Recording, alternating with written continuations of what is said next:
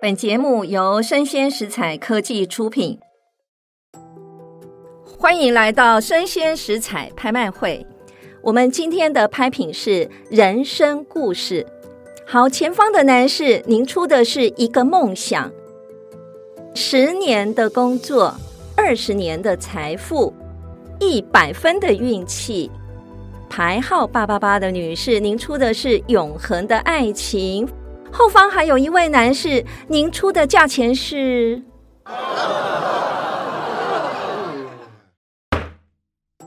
落锤的那一刻，成交的不仅是拍品，也是他们的人生故事。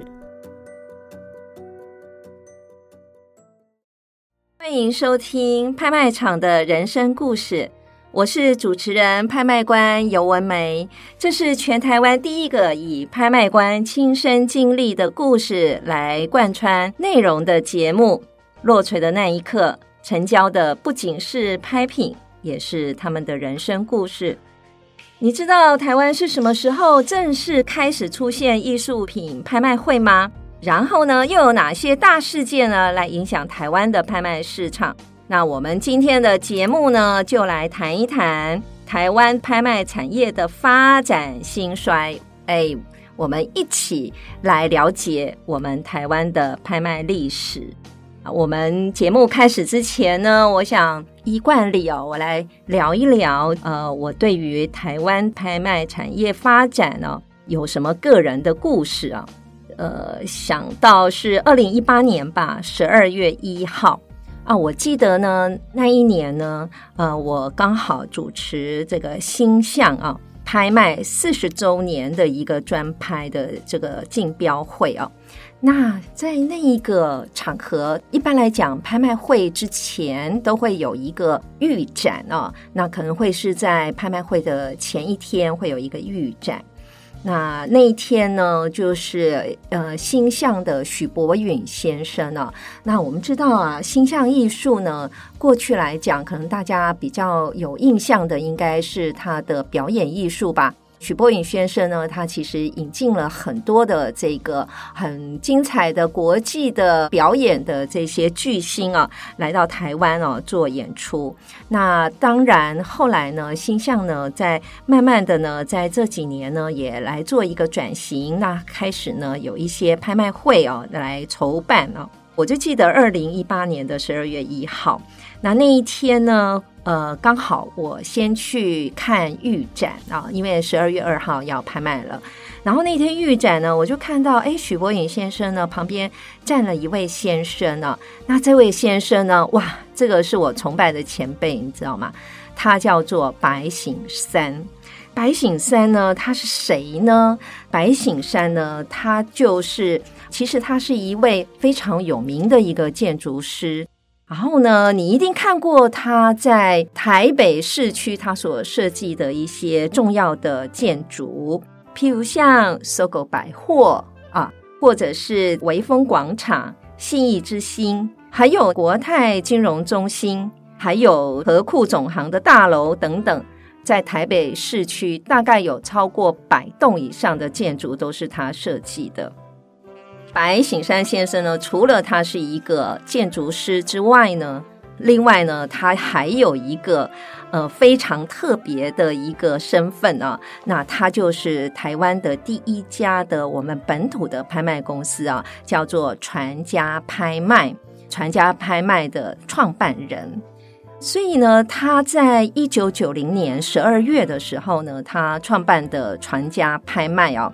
成为是台湾第一家的拍卖公司。那那时候呢，刚开始他来办拍卖会，主要就是拍什么样的一些艺术品呢？他主要是拍台湾的前辈的艺术家的这个作品啊，还是以台湾的艺术家为主。那白省三先生呢，他为什么要去开这个拍卖会呢？是因为他自己呀、啊，其实他对于本身，因为他是建筑师的关系吧，可能他对于这个艺术品啊，他有独到的一个品味啊，所以呢，他自己呢本身也是一个收藏家。他从一九八零年开始呢，他就开始了跨入了艺术世界哦、啊，开始收藏台湾前辈艺术家的作品啊。那他譬如说，他所收的，我们知道，呃，有所谓的矿工艺术家吧，啊，他专门就是很喜欢以矿工生活作为题材的洪瑞麟这个艺术家的作品啊，呃，洪瑞麟的作品，白省山先生就做了非常非常多的收藏啊。那另外呢，白省山先生呢，他很喜欢收藏呢以马为主题的一个作品啊。因为呢，他说他生肖属马，所以呢，他的第一件作品呢，就是收藏了以马为主题的作品。那那时候呢，呃，就有人跟他推荐说：“哎，你可以收徐悲鸿的作品哦，因为徐悲鸿的这个奔马哦，真的是画得非常的、非常的传神啊。”呃，所以呢，在一九八零年代啊。那时候呢，白省山呢，他就飞到了香港去参加苏富比的拍卖会。诶，果真那个苏富比拍卖会呢，刚好有一件徐悲鸿的奔马哦。那白省山呢，他呢，既然到了香港，他就想说，诶，他要为自己呢买下他自己的第一件收藏。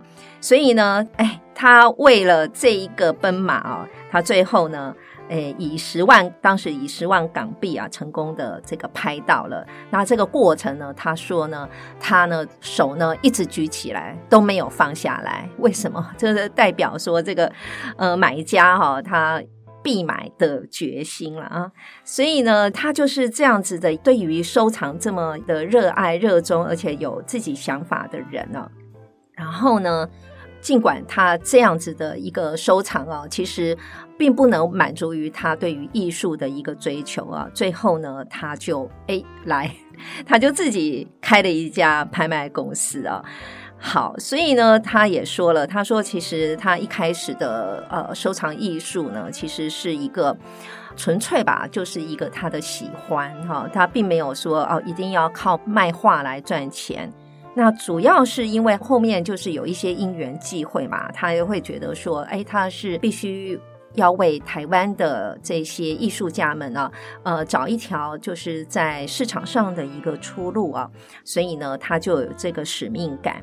那才一开始呢，在呃一九九零年呢，好十二月一号，他就办了第一次的拍卖会啊。那那一场的拍卖会呢，呃，总共呢拍了多少钱呢？多少成交呢？总共拍了。六百七十七万台币啊，其实，在一九九零年，六百七十七万也算不少了啦，哈。在那个时代啊，呃，我也来描述一下那个时候的整个的这个台湾的整个背景啊。一九九零年啊，为什么会在那个时候会有拍卖公司开始出现呢？其实是在一九八零年到两千年之间哦，这段时间。呃，应该算是台湾的美术社会发展的一个开创跟一个第一个高峰黄金期。怎么说呢？那么台湾呢，从一九八七年啊，我们知道台湾一九八七年开始解严了以后，紧接着呢就是报禁啊、党禁啊等等呢都解禁了，所以呢，对于呃整个的社会啊、政治啊、经济啊等等啊，又做了很多的开放。那尤其啊，在这个艺术的创作上面呢，哦，更是啊，百无禁忌了嘛，哈，已经已经没有什么禁忌了啊，所以呢，这个艺术创作哈，更是非常的活跃哈，有如这个所谓的脱缰野马哦，打破了各种的禁忌，所以那时候的创作啊，真的非常精彩，也很多，也很多呃，非常多元活泼的一些作品出现了。这些作品呢，呃，可能呢也是有一些敏感度吧，啊、哦，那这些敏感度呢，诶，反而是让整个的艺术家互相之间呢、啊、有很多的激荡，所以呢，艺术家呢有一些新的想法哦，那我们的作品呢，诶，就会越来的越精彩了吧。所以在我刚刚提到，所以在一九八零年到两千年这段时间呢。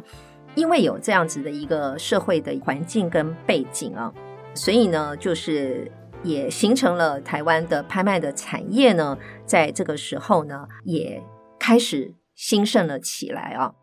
那么，在这个白省山先生呢，他开始成立传家拍卖公司，然后开始拍卖之后呢，当然他后来发现，哇，这个这个又要。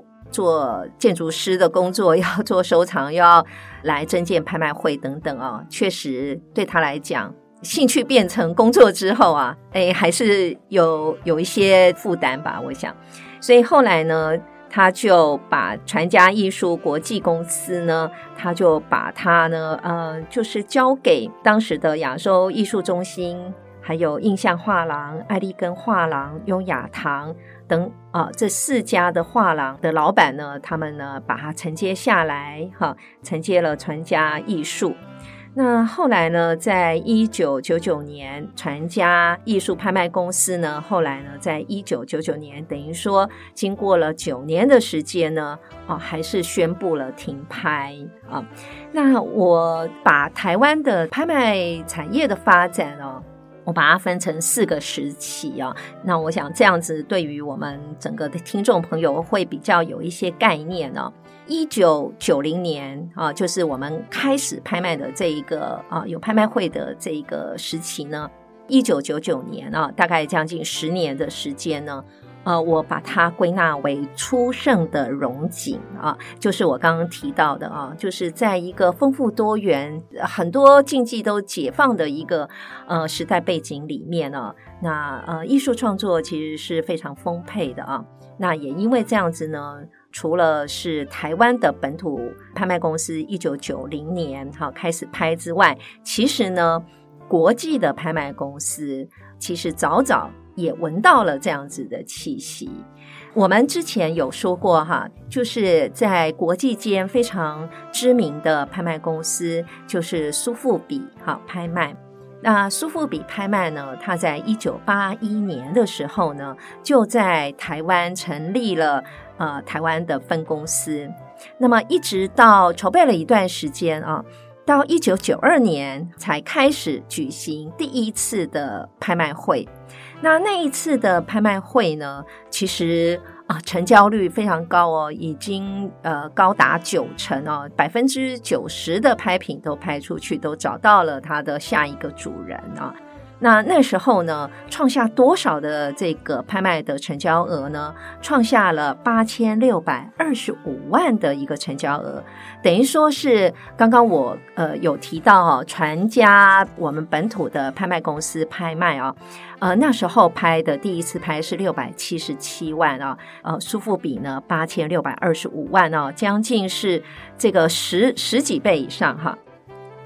那么这样子的一个好成绩呢，哈，是在一九九二年的三月啊，在台北呢，呃，所创下的。那当时呢，呃，苏富比呢，他拍的是主要的是以这个西方的绘画，再加上台湾的本土这个艺术家哈为主。那总共呢有八十二件的拍品啊，那有创下一个这么好的记录啊。那还有呢，国际还有另外一个。拍卖公司除了苏富比之外，另外一家呢就是佳士得。那他们两大拍卖公司呢，真的竞争的非常的激烈啊。那佳士得呢，他在一九九零年吧，那段时间呢，他也来到了台湾啊。他紧接着呢，这苏富比一九九二年他开始第一次拍卖之后呢，一九九三年佳士得也开始举行他的拍卖会了。那佳士得呢，它的拍卖会呢，每一场拍卖公司的拍卖会啊，它都会有它专门为这一次的拍卖会都有一些特别的企划哦。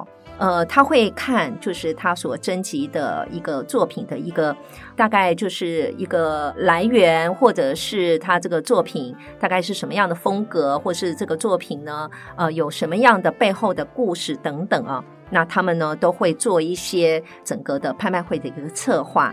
一九九三年，佳士得拍卖的这一场呢，第一次在台湾的拍卖呢，它是以西方古典时期跟十九世纪的西洋的油画珠宝为主啊。那主要的拍品是这些，但是呢，因为在当时啊，西方的古典时期跟十九世纪西洋画跟珠宝，在那个时候并不是台湾的主流的买家的一个品味嘛啊。所以后来呢，佳士得呢，马上的就很快的修正了他们的方向啊。那他的拍品呢，就转为是台湾的本土啊，跟早期海外的这个华人的这个艺术品的拍卖为主啊。呃，一九九三年的十月，佳士得呢就在台湾，在台北就。展开了第一次的拍卖会啊，那那时候呢，拍卖总共拍出了三千七百五十三万啊。虽然说没有像苏富比啊，呃，有创造八千六百二十五万的这样子的好成绩，那毕竟呢，这个佳士得呢也在台湾啊敲出了第一锤，也开始了拍卖的一个执行，在台湾第一次。好，那。这段时间呢，哎，台湾的拍卖公司呢也没闲着哦，也因为这个国际的两大的拍卖公司啊，我我常形容这两大拍卖公司啊，就好像是两大引擎啊，这两大引擎一发动啊，哇，真的就是带动了我们台湾的拍卖公司啊，一家一家的就这样成立起来了啊。那么，呃，其中呢有一家呢啊，叫宇珍，宇宙的宇啊，珍贵的珍，宇珍国际艺术啊。那宇珍国际艺术呢，它也在一九九三年成立的。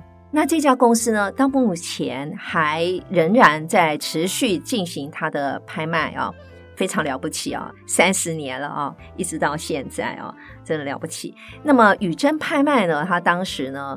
呃，也是就是一个非常轰动的一个拍卖哦。他是怎么呃起家的呢？就是因为他那时候拍了一个皇帝的玉玺啊，拍了一个皇帝玉玺，所以呢也让宇珍拍卖啊，哇，这个平地一声雷啊，让他呢在我们的拍卖圈上面呢，真的是非常受到瞩目啊。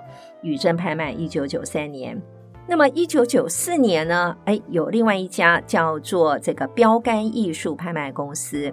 那么这家公司呢，是由云和艺术啊，就是黄河啊，黄河老师他所创办的。那么这家公司呢，在一九九六年以后呢，就没有再进行拍卖了啊。好，那同一年呢，一九九四年还有另外一家拍卖公司，那一家公司呢，叫做庆宜。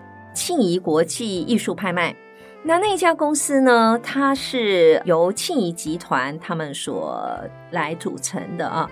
那后来呢，这家公司呢，在九六年也发生过重组的一件事情，但是呢，九七年呢之后就也没有再拍卖了。OK，所以呢，你就发现从我刚刚讲的当中，你就会发现说，其实一个拍卖公司要持续的举办拍卖会啊。其实呢，是有非常非常多的挑战的啊。那么九四年呢，还有一家公司呢，也在那个时候成立啊。那那一家公司呢，叫景勋楼。大家会可能觉得，哎，这个景勋楼听起来好像有一点耳熟。没错啊，台中的雾峰的林家，那么他们的这个古宅哈，就是他们的宅地呢，叫景勋楼。那景薰楼是台中雾峰林家的后代哦，那由林正廷跟陈碧珍夫妇哦，那他们结合了台中地区的艺文跟医界的一些精英哦，创办了这个景薰楼艺术拍卖。那他们一直到今天还有继续来举行拍卖会，所以算一算呢，哎，也是二十九年啊，三十年的一段时间了啊，真的非常的敬佩啊。九五年，还有一家拍卖公司成立，那家公司呢是叫珍藏国际艺术公司。可是这家公司呢，也在经营了七八年以后呢，他们也就停下脚步，在二零零二年之后呢，会慢慢的跟大家讲为什么好没有办法继续的来，有一些公司没有办法挺过这些难关哦，到底发生了什么样的事情呢？让他们呢停下了脚步呢？好，还有一家公司啊，也要特别提，它到现在啊依然坚持，还继续有办拍卖会啊，它就是罗浮奥。那罗浮奥呢艺术集团，它是由王振华董事长啊，他们结合一些企业的伙伴，他们呢来共同组成这个罗浮奥艺术拍卖。那一直到今年呢，还是继续的有持续的在拍卖当中啊，所以呢，已经坚持了二十五年的时间了。那所以刚刚我就提到。在这段时间呢，有一些拍卖公司，包括了譬如像宇珍啊、哈景薰楼啊，或者是这个罗浮奥啊，他们一直持续到现在还继续坚持住。那有一些拍卖公司呢，他们就停下了脚步。那为什么呢？那这个呢，我们就要进行到下一个阶段啊。下一个阶段呢，就是要提到了前面呢，我们第一波起来了以后呢。有十年的光景啊，是非常的这个蓬勃的发展。可是呢，到一九九九年之后，有连续大概十年的时间哦，是台湾的艺术品拍卖的一个，应该是一个啊低谷吧，哈，是一个低谷。那为什么会有这个低谷的一个产生呢？这个呢，就要谈到了跟税制有关的话题哦。台湾呢，其实艺术品拍卖啊，最重要的就是税制吧，啊，会牵涉国际拍卖公司呢，他们是非常注重整个的当地的政府的政策啊、体制，其实他们是非常尊重的。可是呢，当跟他们原来的运作的模式有互相抵触的时候呢，对他们来讲哦，他们还是。会以怎么样跟他们的客户之间维持最好的一个合作的关系哦，作为最主要的一个考量。那台湾的税制呢，其实最重要的就是我们呢，一般来讲，我们都是把它放在重所税里面去课税嘛啊。我们的税呢，其实比香港啊，或者是比北京哈。其实是高的哈，比较起来是高的。那另外的话呢，因为我们的国税局呢，当时也会担心会有洗钱的问题啊，尤其是国际的拍卖公司，所以他会要求苏富比跟佳士得要把他们的买家卖家名单呢交给国税局。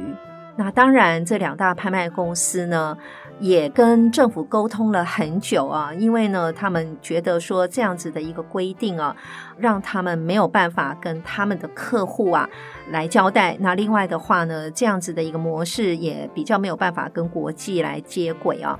所以呢，几经斟酌考量，所以这两大拍卖公司呢。苏富比在一九九九年离开了台湾，他把亚洲的拍卖的重心呢，就放在了香港。佳士得呢，在两千年的时候呢，也离开了台湾，也把他们的业务重心，亚洲的业务重心放在了香港。那这两个就是我刚刚所提到的，我们的拍卖的产业的两大引擎，在台湾熄火之后。当然，对于我们台湾本土的拍卖公司呢，其实那种带动的作用呢，相对的就减弱了非常非常的多啊。当台湾的拍卖公司呢遇到这样子的一个状况之后呢，啊，其实呢，他们也是除了要面对这样子的一个状况之外呢，啊，那另外的话呢，还要再面对一九九零年代啊。台湾的有很多的这个产业呢，好，逐渐的移到其他的国家哦，就是生产啊，尤其是以生产为主啊，可能西进到中国或者是到东南亚为主啊。那台湾的产业呢，在那时候呢，有面临了一次的一个转型。那另外呢，各位还记得吗？一九九九年那时候呢，有九二一大地震。九二一大地震，其实这一场灾难呢，其实对于整个台湾的这个经济的影响相当相当的大。我记得那一段时间，九二一的那一段时间呢，真的全台湾几乎有大半的城市吧，或者是乡镇啊，其实都受到了影响。所以大家呢，都把这个资源呢，都会放在怎么样呢？来做重建的一个工作啊，那我们呢，艺术品当然在那段时间呢，就比较不会被当作是第一优先的资源分配的一个对象啊。那另外呢，就是还有我刚刚所提到的啊，这个国税局呢，它也不惜违反国际的惯例啊啊，来坚持要就是拍卖公司交出这个拍卖名单，然后再加上这个税啊特别的高，所以呢，在那段时间呢。真的，整个台湾的拍卖产业呢，其实就开始啊急速的往下走了啊。这就是我刚刚所提到的啊，有几家拍卖公司呢，他们在那个时间点呢，啊，就没有办法哦坚持下去。那另外呢，两千年以后呢，还有更怎么讲，更令人遗憾的一些事情发生，譬如像说。两千零三年那时候呢，啊、也有台湾也有一个非常严重的一个疫情，那那个疫情呢叫做 SARS。那这几年呢，因为我们受到了全球的一个疫情叫 COVID-19 的一个影响哦，对不对？哈，我想这几年呢，大家都非常的辛苦啊，要面对这样子的一个疫情的这个呃威胁。那你知道吗？二零零三年那时候呢，我们真的是在第一次啊遇到啊这么严重的 SARS，而且呢，这死亡率其实也挺高的。那大家受到这样子的冲击啊，说实在的，对经济的影响啊，对于国内的产业的信心啊，真的是已经相对的薄弱非常多了。好，除了二零零三年的 SARS 之外呢，另外还有一件事情，就是二零零七年、二零零八年的金融海啸，所以又有疫情，又有金融海啸，你想想看，这样子的一个呃环境背景之下。拍卖公司怎么能够生存下去呢？真的非常非常的辛苦，对不对？哈，所以刚刚我提到，哎，有三家公司在一九九零那个时候呢，那个年代呢，就已经开始来开始启动他们的拍卖的这个业务啊，一直坚持到现在啊。那所以呢，我就在节目的最后，呃，我每次都要稍微分享一下我的心得啊。我觉得拍卖会的人生故事小领悟啊。应该是说，其实从拍卖会的这些举办、拍卖公司的这个荣衰啊，来看人生啊，我觉得呢，乘风而起啊是豪杰，但是历久弥坚才是真英雄。落锤的那一刻，成交的不仅是拍品，也是他们的故事。我是节目主持人、拍卖官尤文梅，邀请你继续锁定我最新的 Podcast 节目。拍卖场的人生故事，感谢您的收听，期待下一次与您空中再次相遇，拜拜。